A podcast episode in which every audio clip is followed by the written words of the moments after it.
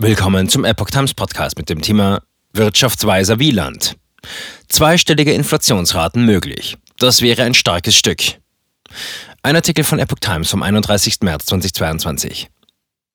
Der Frankfurter Wirtschaftsprofessor und Wirtschaftsweise Volker Wieland hält nach dem Anstieg der Inflation in Deutschland im März auf 7,3% auch zweistellige Inflationsraten in den nächsten Monaten für möglich.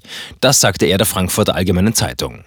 Ausschließen kann man das nicht, insbesondere wenn es zu einem Lieferstopp von Gas und Öl seitens Russland kommt oder zu einem Importembargo, wären meines Erachtens auch Inflationsraten in dieser Höhe denkbar, so der Ökonom.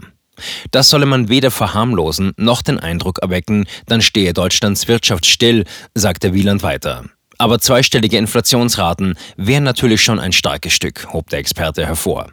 Der Wirtschaftssachverständigenrat, dem Wieland angehört, erwartet jetzt für dieses Jahr eine durchschnittliche Inflationsrate von 6,1% und für das nächste Jahr von 3,4%. Wieland forderte, die Europäische Zentralbank, EZB, müsse nun schneller als geplant aktiv werden.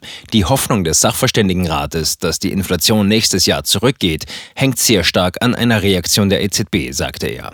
Die Notenbank habe sich in ihrer März-Sitzung zwar den Freiraum geschaffen, die Zinsen früher anzuheben, als bis dahin erwartet wurde. Ich persönlich wäre aber dafür, schneller vorzugehen und die Zinsen zügig zu erhöhen.